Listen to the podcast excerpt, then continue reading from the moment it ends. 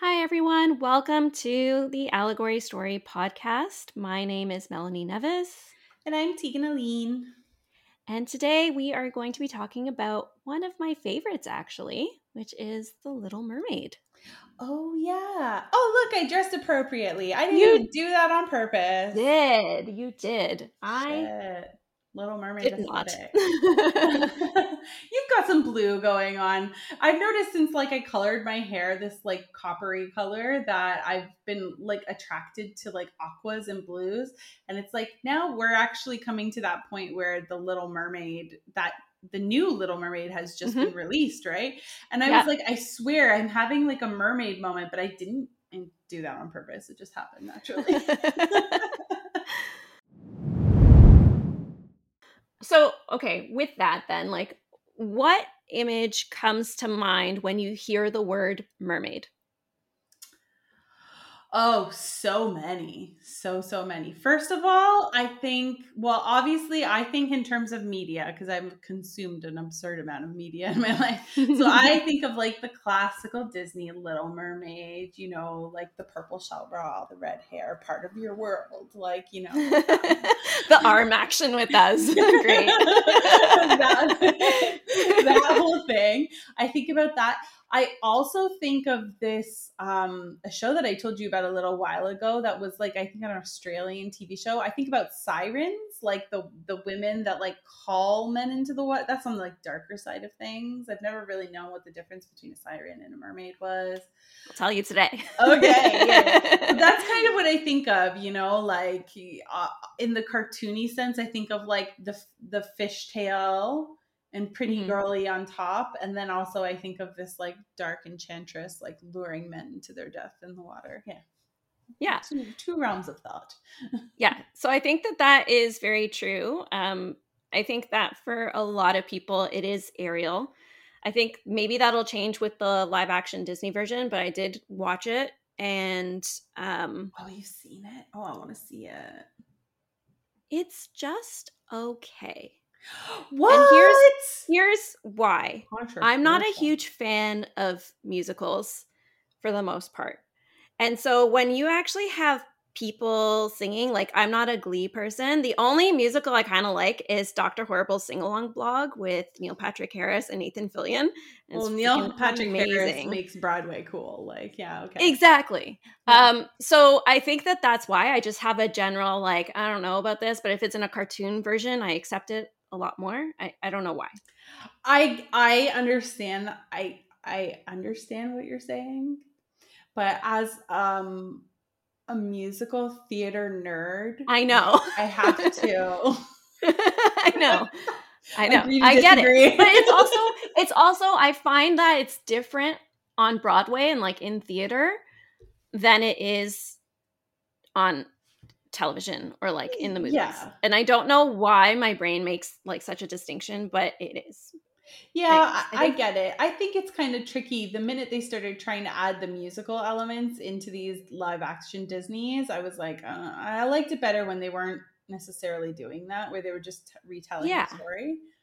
yeah, and I think that anyway. that's where cuz like, you know, and especially watching it as an adult, seeing people just sing for a couple of minutes, I'm like eh.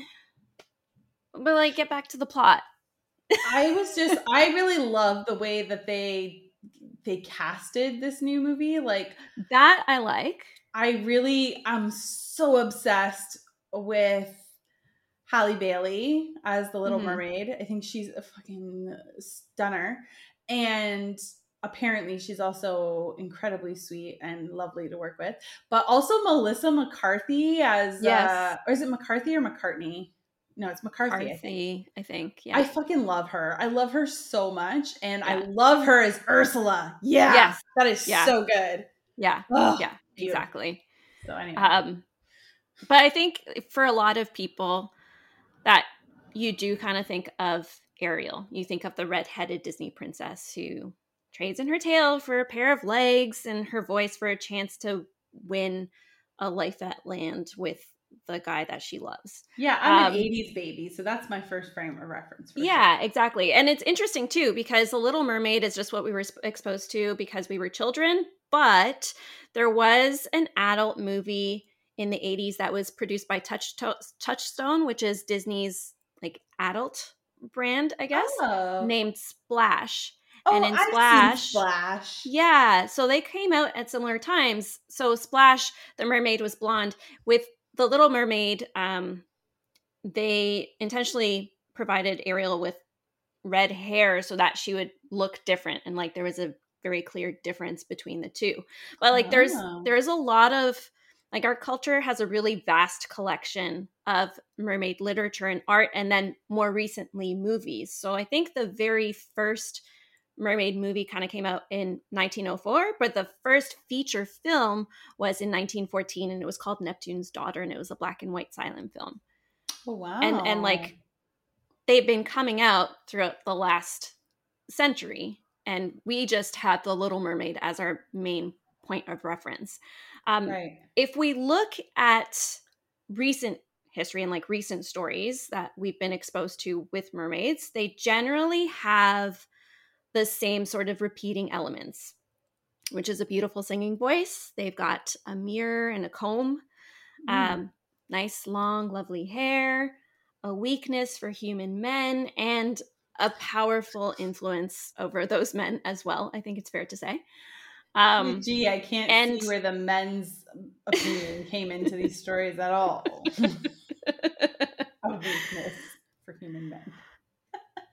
They've got those. I mean, yeah. yeah, there is this one movie, and I can't for the life of me remember when it came out exactly and what it's called, but it is a black and white movie. And in this movie, the mermaid does not speak at all. This guy finds her and like keeps talking to her, and his obsession with her and like um uh, sexual obsession and like like I don't know, like it just encompasses the entire movie and it mm-hmm. encompasses mm her frame of reference. You don't really ever learn it because she never talks.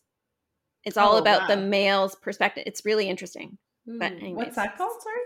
I forgot, and I will find it, oh, and I will put it in the description because. Okay. But it's an old black and white movie. Um, the mermaid herself is often this adventurous spirit.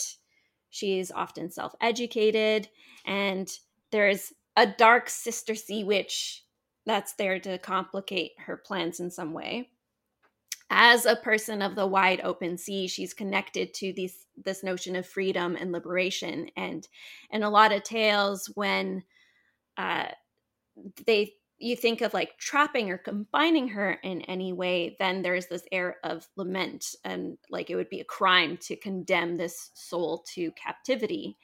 Hmm. Um, another common thing that you see is that she doesn't really believe in conventionality or ritual or tradition, right? She's kind of like oh. breaking those things. And the story almost always follows along the lines of like love. There's some sort of love story. The Little Mermaid is generally all about this pure love that needs to overcome obstacles. Hmm. But mermaids themselves are very, very old. Um, and the stories of mermaids are really really old so that's like all in much more recent culture but the they can be found in every culture from like all continents and Atargatis is said to be the original inspiration for mermaid stories so she was an assyrian goddess worshipped three to four thousand years ago oh. in ancient oh. assyria and then later like all over the mediterranean and she's said to be the goddess of the moon fertility, and water. So, all things related to very feminine power. Yeah, that makes a lot of sense, those three combined, actually. Mm-hmm. Mm-hmm. So, the story of how Atargatis actually becomes a mermaid is a little bit sad. So, according okay. to the myth, Atargatis falls in love with a mortal shepherd named Adad, and they have a daughter together named Semiramis uh, who later becomes the queen of Assyria. And this is just like a little side note. There is a legend that Semiramis was most well known for creating the famous Hanging Gardens of Babylon. Ooh. Not the Babylonian king Nebuchadnezzar II. Mm. So, like, the more commonplace thing is that Nebuchadnezzar had created the Hanging Gar- Gardens of Babylon, but there is a legend that Semiramis did it and became this oh. Assyrian queen as well, which is, is oh. cool. Okay. Wouldn't surprise me, I guess, based on everything we've seen so far. Yeah. Yeah. Like I took credit for it. yeah. Yeah. so yeah. Um I'm not Adargatus. bashing. I'm just saying. I'm No, it's just, I'm just not, I'm not hating. I love my husband, but I'm just uh it's how history has obvious, you know. kind of repeated itself over and over again. Yeah. So Atargatis accidentally causes the death of her husband. And I searched trying to find what exactly was the cause, and I couldn't find anything. Everything just says she accidentally caused the death of her husband, but not how. But she's so racked with guilt that she drowns herself. And she's incredibly beautiful. So in death, Aw. the waters transform her into a woman with the tail of a fish, and she becomes the first mermaid. Oh, that's Um, sad and dark. Yeah, but like also kind of lovely in its own weird way. So she was worshipped in a temple built for her in Israel, and it said that the temple was made of gold and diamonds, Mm. and that there was a pool with living fish. And in order to get to the altar, people would actually have to swim through this pool with living fish. And um, I don't know, that's some that's just sounds so beautiful to me. That's a re- that was a real place, or it's like lost. to it said it it's know? it's it's lost to like you know we don't Okay. really know but that's that's the legend like that's part of this myth that there is this temple and you actually have to dive through this pool of fish to get to the altar and both fish and doves are sacred to Atargatis because when she decides to drown herself, um, she actually leaves her daughter out on the banks and, you know, kind of just leaves her to the elements. Her daughter is actually rescued by doves. So the symbols for Atargatis as fish and doves, and they're sacred to her. So doves symbolize love, and fish are a symbol of fertility and bounty. So She's said to be Mm. the first mermaid legend ever to be told. Water is the element of emotions. Um, there's a transformation that happens and is initiated because of a broken heart. Mhm. And all mermaids contain the same elements that Atargatis possessed, right? Mm. There's like this healing power of water, a beauty that can't be hidden. There's connection to the moon and to the tides, waves, and emotions Mhm. and she is the goddess of transformation. So her followers would pray to her to face their fears and to face their darkest selves so that they could love and appreciate all that they are. Interesting. I still feel bad for her daughter. Like, Yeah, I'm know. She becomes an Assyrian queen. I'm She does become an Assyrian queen. being like, but how could you leave your baby on the banks of the water? I know. I know. but she becomes a queen. She's saved by She doves. becomes a queen. And she, you know, in one story builds the hanging gardens of Babylon and that's pretty cool. yeah, that is pretty cool. It's pretty cool. So it's a little Okay. bit of a sad story, but there's really Like- beautiful elements to it, I think. Mhm, mhm. Um and and then the spirit kind of continues on and we see it in the Greek goddess Aphrodite. Venus is the Roman counterpart, goddess of beauty and love. And Aphrodite does not have a fish tail but she was born of sea foam. And in Ovid's Metamorphosis, um, it mentions Venus actually transforming into a fish to Mm. disguise herself. So to this day, the mermaid at its core seems to be a Venus like embodiment of beauty and love. Oh, okay, I see. I see. Yeah, like she's beautiful herself, but she also really sees the beauty in the world around her and teaches humans to reopen their eyes to all the beauty that they've become blind to. And in her less innocent iterations, she's well aware of her charms, and you know, the mirror can be seen as a symbol of her vanity. But I think that Ah. the little mermaid at its core like i think a lot of kids actually really did like it because she's a relatable character she does have this childlike sense of wonder and is excitable and is curious like she's just got this insatiable curiosity and i feel like a lot of children have that Absolutely. i definitely had it i think i still do i like to be curious about the world around me Hello, but that's she how we approaches got it- here. yeah that's how we got here but she approaches it with like just the wonderment of a of a child, right? Mhm. Um, but before we get into that, I just want to say, like, I just mentioned the innocent iterations or less innocent iterations. And so um, people will often refer to them as sirens, right? Like you kind of thought of them as well. And they use the terms interchangeably. And that has oh, that's happened more recently. I so like there was like a difference between the two. There like is I- a difference between the two, but a lot of people kind of will just be like, well, sirens are well, what do you think of when you think of sirens? Okay, so what I think of this like the old story of like these women who would like lure men on fishing boats, like off the boats, and they would swim into the water uh, to find the woman, and then the woman would like kiss them, and they'd like drown and like kill the guys. It's very like one sided. It doesn't make any sense. A lot of questions to be asked, but that's kind of like what I think of when I think of sirens. And I also think of Tidelanders.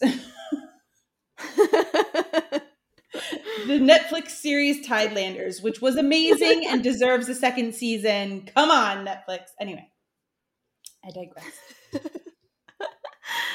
like, I think that a lot of people do just see sirens as like the dark mermaids and and in that way they just use the terms interchangeably where like mermaids are the light version and sirens are the dark version um, so a lot of people think that sirens are also half fish like mermaids, but they are actually half winged creatures. So like they are half bird. They have um, wings. In the original, they have, have wings. Yes, in the original stories, in the original Greek stories, they have wings. So that's a mm. major difference. Um, but like the differences exist in a few other things. That's the major difference. They are not the same species. Um, Oh, they that's so are interesting that we've kind of just lumped them together and they're like totally two different things. They're two different things. Um, they are labeled negatively, right? They're labeled as temptresses, yeah. enchantresses, charmers. They yeah. tempt men to their deaths. And mermaids are often referred to in more of like a neutral or a positive term and they're just called like water nymphs and water deities they're depicted as beautiful creatures living in the sea and are just not associated with the same negative stereotypes. Mm-hmm. Um, where mermaids and mermaid stories and legends are found literally in every corner of the globe, sirens are exclusive to Greek and Roman mythology. And oh, so they, of course they're dark because everything in Greek and Roman mythology is fucked up. Yes, absolutely. But they're featured with respect, of course. With but they are featured stories. like of who doesn't? They're yeah, featured yeah. specifically in those. And, and again, mermaids are like all over the place. Sirens are very much Western tradition, Greek Roman mythology. Mm. Um, they live in these Greek and Roman myths. They live on rocky islands and are fathered by the god Achelous. Mm. Um, but they just live on the rocky islands. Like they don't live around them in the water. They are land dwellers. Oh, they don't generally use their wings, but like they live on islands. They live on land. Whereas mermaids obviously will come up on the shore and they'll like come up on rocks, but they are sea dwellers. Um and traditionally as well, and this is interesting because it did get incorporated into later mermaid stories of like the mermaid using her voice that's what we know now. Traditionally, that wasn't a thing for mermaids. Sirens used their voice to lure men. Mermaids oh. just used their beauty. Right? So oh, sirens had beauty and a voice. Mermaids just used their beauty and they attracted men using love and affection. Um, and then the reason for attracting men, like we don't really know. Sirens just have this weird animalistic, instinctive need to kill. Yeah, I um, feel like I feel like Greek and like because uh Greek mythology kind of uh, converts or like shifts into the Roman mythology at one point. I feel like there's the stories, their stories are just usually so dark and they usually depict women either I think it's I don't know if it's the beginning of it, but it feels like it could potentially be the beginning of where we see the division between like the virtuous girl and the mm-hmm. evil woman. You know what I mean? So that's a speculation that we'll have to dive into later. Um, but yeah, I can see it. Yeah, I, I mean, like, yeah, if it made its way into these tales, I think the patriarchy was already alive and well at during Greek and Roman times. Um, and and in ancient cultures, like goddesses were celebrated, and there were more um, matriarchal societies. I think, like, but we have I'm to go past Greek and Roman. I'm very, very interested to like dive into the Greek side of things, which I think we're going to do at some point. Um, For sure. Oh, so absolutely. really be interested to explore all of. I feel like we'll be touching on a lot of these stories again, the ones that have these origins, and oh yeah, because perspective. Yeah, I think um, sirens really became made famous, I guess, in Homer's Odyssey. Um, mm-hmm. Um, and yeah. that you can't talk about Greek lore without t- talking about that epic yeah, tale. It's like one so, of their epic stories, right? Yeah, exactly. Um, and then yeah, so a mermaid's story is typically about love, right? Uh, she feels inspired, or she inspires love at first sight, sight, and kind of falls in love at first sight. And she gives herself instantly and totally, and she's driven by this pure and shameless sexuality and expresses her emotions without feeling self conscious so much. Um, so she's just like this deeply instinctive being, but like a light version because sirens are also deeply instinctive. And I think that's where that animalistic side comes to I be and like why they just like lure their lure men as well. But it's the deeply idea of like deeply instinctive light. Yes. Yeah. yeah. Basically. yeah. Uh, and with the mermaid having men fall in love with her, the mermaid is like a sexual fantasy. I think it's safe to say that like mermaid can be seen as a sexual fantasy and you know many of her symbols have like the shell and the comb in ancient greek and latin the words carry a double connotation also relating to oh. the pubic area. So, like, the mermaid is almost the symbol of unattainable sexuality. Oh, interesting. Interesting. Yes. Interesting. Okay. Those are the main differences, I guess, between mermaids and sirens. Yeah. So we use them to like talk about, you know, Ursula is depicted in that way. Like she's depicted as this siren esque creature in a, in a sense. I was but, thinking that. Yeah. Yeah. Yeah. In a way. In a way. So I feel like The Little Mermaid is so relatable because it's a woman in transition. Yeah. On one level, she symbolizes a coming of age for a young woman. So it's a story of a woman's metamorphosis in or a girl's metamorphosis into an adult. And the hybrid of human and fish is like a very apt metaphor for the adolescent who is like half in childhood and half in adulthood. And mm. she's eager to grow up. She's eager to become fully human and you know get those legs. And her dad wants her to stay a fish. He doesn't want his little girl to grow up too quickly. So it's this perfect parable of puberty because there's like a real physicality in that transition mm. and the change from fins to legs mirrors a young woman's changing sexuality. And you know her getting legs coincides with her falling in love. Mm. and meanwhile losing her tail feels like a loss. And and you don't realize it as you're growing up. You're like i want to be an adult. I want to do this. I want to do that. And you get to adulthood and there's a sense of loss that you feel for not having necessarily enjoyed or understood your childhood for what it was while it was yeah. there so there's yeah. this like sadness and like all of these changes are messy and painful and little mermaid characters are a little bit boy crazy so like they echo this adolescent excitement over first crushes and um, it captures a teen's enthusiasm for what's to come right mm-hmm. like so mm-hmm. as a character she's really compelling because of her positive curiosity and courage and like she's got this sense of adventure and at the same time yeah. it's so relatable. At the same time she reflects this constant like conflict and struggle of the adolescence period. And mm-hmm. she you know she wants to do those things. She doesn't want to leave her family behind and like what does it all mean?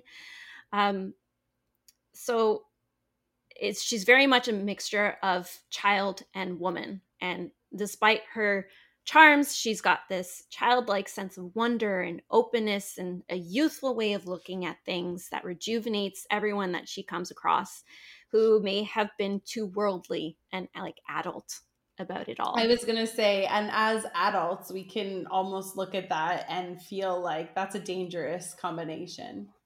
Oh, yeah. Be like almost like in the body of a woman with the mind of a younger person. And I think, yes. like, I don't know, I personally experienced that in my life growing up. I Same. didn't know I was naive until afterward, you know? Yeah. But, yeah, very much. Yeah. And then how you relate that to people and how, who you have relationships with. Yeah. Yes, so absolutely. Mm-hmm. And um, in a broader term, and this is like much more recent, this mermaid being a symbol of flux is it has been relatable to people who are going through transitions of any kind. So, um, her story can be seen as an illustration of gender dysphoria for people who are going in transition or mm. like dealing with that transition in any way. Others just relate to her as a story of being this outsider kind of between two worlds. So people that are immigrating and like trying to assimilate, but not quite able to enter that world. And like a lot of things, like you probably understand that more than most. Yeah, except I like yeah, except I had resistance to it and wasn't dying to be a part of this world necessarily. Right. But I do understand I yeah, I absolutely understand that. And it's funny because like the whole time you've been talking about this stuff, I keep thinking about the part of your world song from like the Disney movie. Yeah. Because it's I think I'll be honest, Little Mermaid wasn't my favorite. I don't know why. It feels like it has all of the makings for me to just love it, but for some reason I I wasn't into it. And um you know, and still that song kind of sticks out mm-hmm. because I feel like there's also like at least in the Disney version there's this like message of like wanting to feel safe, wanting to feel like you belong and i think that's another yes. thing like adolescents really struggle with and go through uh, that and really have to deal with when they're growing up when we're growing up it's like right at you know we have to go through the or we had to i don't know if people still do but like when i was growing up there was definitely like that mean girl phase where people were like Mm-hmm. being kind of mean and catty to each other. Um, it was hard to feel like your friends were really your friends and that you felt mm-hmm. safe. Mm-hmm. And there's that sense of like, just wanting to get it over with already and wanting to belong and wanting to belong with your friends, belong with your with a person, a guy, like a partner or whoever. Yeah. So, yeah, I can definitely see that like transitional it's like all mm-hmm. wrapped up in this kind of story. It's really interesting. Yeah. And I guess so over time the mermaid starts out as this mythical creature, right, with Atargatis, and then over time, she turns into one that people really believed that it, they existed. So by the time that Pliny the Elder was writing in the first century of the Common Era, um, people reported sightings of mermaids all over the place, and this really increased with maritime travel like especially during the age of discovery between the 15th to 17th centuries there mm. were people always saying that they spotted mermaids um, so yeah, it transitioned from this mythical creature into like a being that really was believed to exist. Mm. And we've touched upon the light and dark versions. Obviously, the Little Mermaid Ariel is the light version, but and like I've already seen, kind of said this, like Ursula plays into this evil enchantress. She pairs her beauty, like she um takes her voice, but also then has the ability to go on land as this beautiful siren-esque creature like she's not this creature with tentacles anymore she changes and you know steals her voice and so she pairs this beauty with this false illusion of human beings and this dual form is really what ursula uses to bewitch eric mm-hmm. right that's true yeah so mermaids as like these femme fatales then represent a pure sexual al- energy and you could say that there's like this contrast of the light version representing sexual love and the dark version representing sex without love. And to make sense of her growing mm. popularity, Christianity framed the mermaid siren as, and I like say that in quotation marks, siren, as a symbol of vice and temptation to men's souls. Right. So that's kind of the context we know the word siren to be, like in this yeah. day. Yeah, and it's like remember shit like that sticks. and at that time, like when all this stuff was happening and Christianity really took the forefront, unbridled sex is seen as a threat to civilized Christian society. Mm-hmm. Right? And and its building block, which is marriage. Mm-hmm. Well, right. That's a good point. Undines or underwater spirits are seen so mermaids basically, are seen mentally as being just like people but lacking a soul. However, it was thought that a select few mermaids wanted to be saved, and a folklore developed that they could achieve an immortal soul by marrying a man. Well, that sounds like something. That sounds like a conversion story now. Doesn't it? Yeah. Yeah. So, and this is where it gets interesting. And so, like, uh, in the Disney interpretation, Disney's version's interpretation was written by Hans Christian Andersen in mm. 1837. So that was kind of like the or inspiration, not interpretation. That was the inspiration for the Disney version. And he's um, he is Danish. He's from Copenhagen. And so in Copenhagen, there's actually a statue of a mermaid that they've. Oh, they've duh. Yeah, I knew that. I know that. I was waiting for that. Yeah. Part. Okay. Yes. Yes. Okay. Yeah.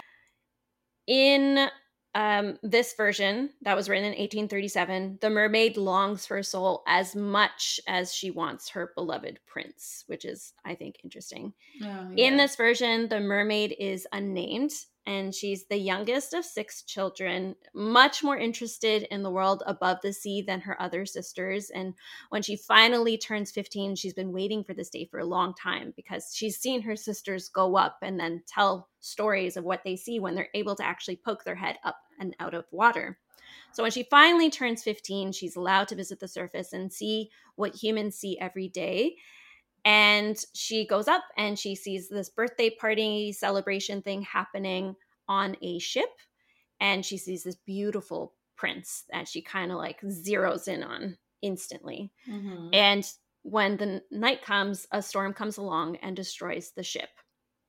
So the little mermaid is initially really excited when she sees the sink or the prince sinking beneath the water because he can join her and she's like, "Yay, I have my prince here. And she quickly realizes that, you know, humans can't breathe underwater. Yeah. Um, so she rescues him and then takes him to the shore of a temple. Um, but there are some novice girls that are like coming from the temple. And so she abandons ship and leaves it for the girls to actually restore the prince to consciousness. And the mermaid just goes back underwater. And the prince is completely unaware of her existence or that she has saved his life. Um, mm-hmm.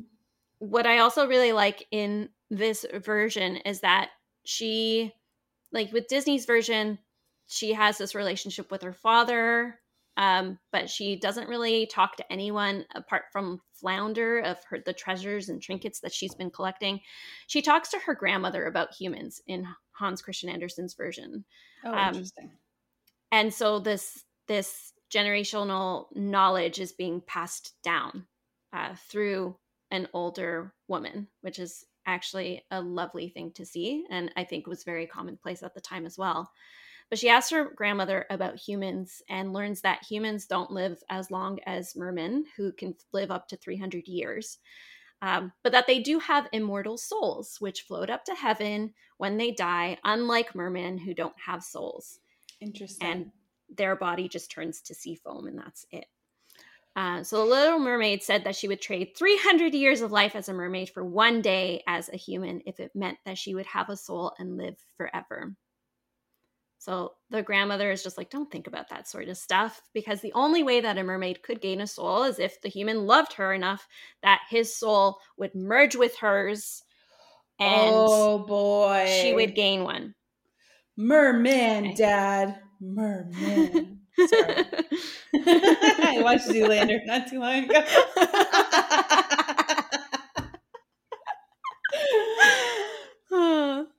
Great.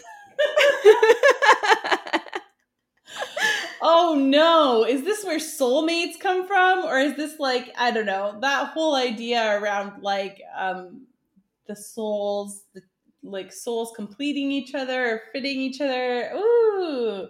Sounds very uh, it's it it's very it's very Catholic. Yeah. It's well, certainly like any kind of Christianity. That's like, yay, souls. Anyways, the little mermaid realizes that she loves the handsome prince and she would give anything to be with him and to gain an immortal soul. So she decides to visit the one woman who could help her, the sea witch, who later becomes known as Ursula.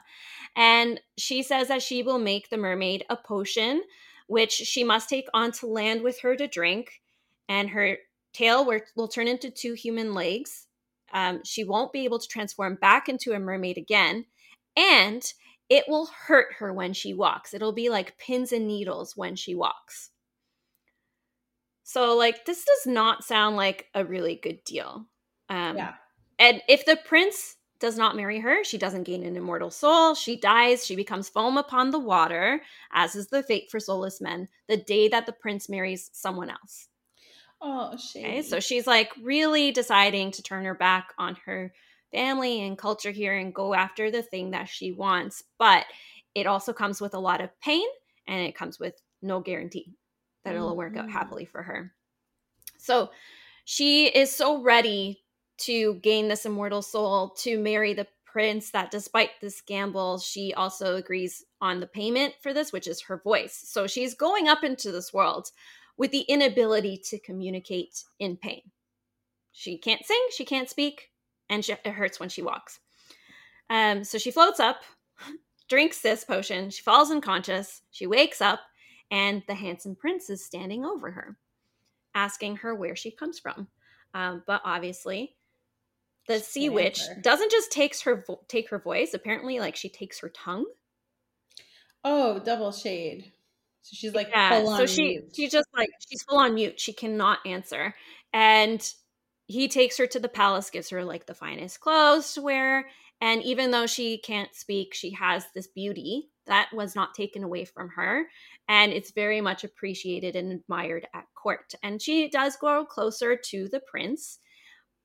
And at night, she can like look out into the ocean and see her sisters as they like come up to the surface because they'll do, they will, will come up to the surface at night. And um, they tell her how sad that they are that she left them behind. I'm um, sorry, so, but I just feel like I gotta call a little bit of shade. This guy finds this girl on the beach. She's gorgeous and she can't fucking talk. And he's like, he's like, perfect, perfect, exactly what I was looking for. like, yeah, someone just, who doesn't talk back. Yeah, exactly. like, yeah, exactly. It just feels like I smell some patriarchal sentiment. Uh, not to look at every single story we do from like a feminist standpoint, but it feels weird. Anyway, I mean, a lot of them are written by men. Yeah, that's so, so weird. Anyways, okay, okay, okay. Yeah, so she learns that the prince is fond of her, but he has fallen in love with the pretty girl at the temple who brought him back to life instead. Ah. So like he's ah. fond of her, but he doesn't love her. Okay, um, maybe he doesn't know. I, I kind of get that. No, no, I don't. I don't think so. He's fond of her though, um, but he doesn't love her, and um, she's friend. He is completely unaware. Pardon? She's friend zoned. She's yeah, basically. Yeah. yeah, he's completely under unaware that she's the one that actually dragged him up to shore and thinks that this this other woman saved his life. So she can't tell him the truth, mm-hmm. and um, he's going to marry this girl, this like princess from another kingdom, to form an alliance. And she's really really sad, and um, the her sisters kind of find out what is going on. she's heartbroken, and the sisters go visit the sea witch.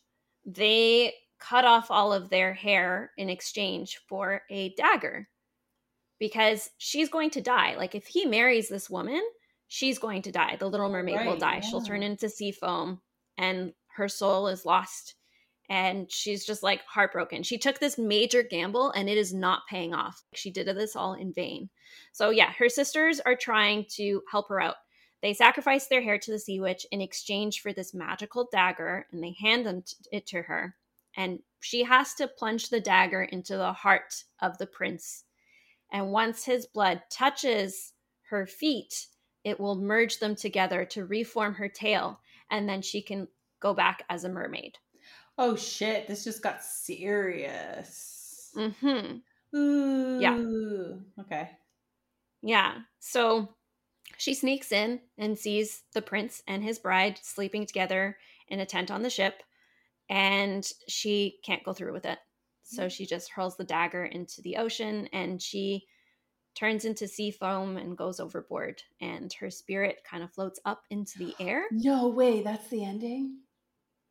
Yeah, so her spirit floats up into the air and she is informed by other mermaid spirits or daughters of the air that while they cannot gain a soul, they have a chance to do so if they provide a useful service to the world by bringing cooling breezes and hot winds in warmer parts of the globe. So, like, she embodies the stuff, and she has to do this for three centuries. So those 300 years. She has to be of service to the air for 300 years, and then she can create an everlasting soul.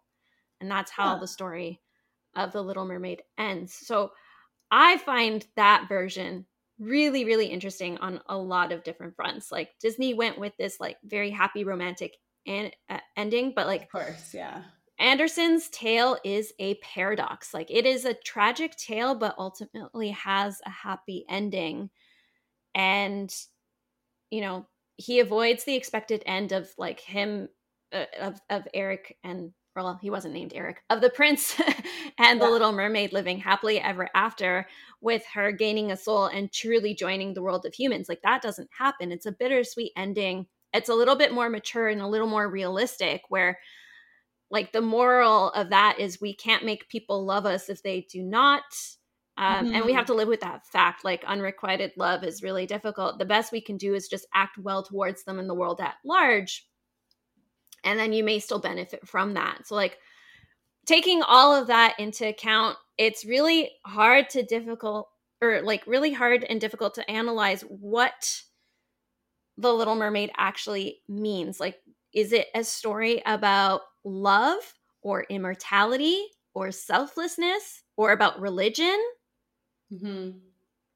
Is it like, do we look at the feminist interpretation of the tale, which sees the price that young women pay for marriage and motherhood, of like the intense pain to her lower body that mm-hmm. she undergoes if she wants to be the prince, being mute, physical pain, the loss of of talent, so she loses her voice, and a curtailing of her freedom that she leaves behind her world and her family to marry into his.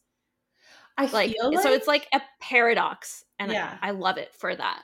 I feel like I heard a story. I don't know if you've heard about this. You can correct me if I'm not. I'm, I'm probably not going to tell it very well, but I've heard this thing in on like through social media that he like that Hans Christian Andersen wrote this story because he was gay and he was in a relationship, but they could never really be together because of oh. the way that oh. society uh, the way that society viewed like homosexual relationships at that time. So the yeah. whole like the whole premise of Ariel and and and that paradox is like a resemblance of like what those two were going through and he wrote the the story to kind of explain the alienation that he was feeling mm-hmm. and um you know the feelings of knowing like that they couldn't ultimately be together that's really interesting. I hadn't heard that before. Oh, really? Oh my gosh. Yeah. I have to I'm to find that video and send it to you cuz that's yeah. really that's a really interesting like perspective it's to know. Super interesting. Like, yeah. Like, I, I, might be saying it wrong because like I said I I saw it on social media in passing, but I thought it was like really really interesting when I did see it. Um so yeah, okay, I'll send that to you if I can find it. Yeah, please do. Um but I think that that's why The Little Mermaid is so fascinating. Like there there are so many interpretations and so many things that you can pull from it that make it so relatable. Like it's mm-hmm. not just about it is kind love. of like, like more bittersweet than our average story. Like it has mm-hmm. a certain and maybe that's something to be said about like I guess we're dealing with the like Hans Christian Andersen version, which is Danish, you said, right? Mm-hmm. Maybe there's something about the fact that it's like um a more modern like Danish story. Like I say more modern because of course like the Danes in Scandinavia has all the connections to like Viking lore and this and that. This is yeah. a way more modern in a sense like story, but maybe there's something about it like i don't know it just doesn't hit the same way. It hits like a a kind of a bittersweet story where it's it's quite sad mm-hmm. and the ending isn't actually so bad but it's not like a fantastically happy ending either. It's not no. so and then you have to ask like was she actually motivated by love did she really fall in love with him or was it like a means to an end did she really want this immortal soul and just saw this as a way to get it and like wanted it so badly. I don't I I don't think it could be that because if it could be that wouldn't she have just if that's what she wanted so badly why wouldn't she just like I don't know try to kill the other girl or something? Like she ends up being really selfless, I mean, which I feel like is more yes. connected in these types of stories to like really loving someone if you're going to give up yourself for That I mean like happiness. but but even okay, so even if I was in her position, I don't know that I have the guts to actually kill someone. Yeah, that doesn't matter if I'm real. so envious. Like I, you know, yeah, I don't have the will to do that.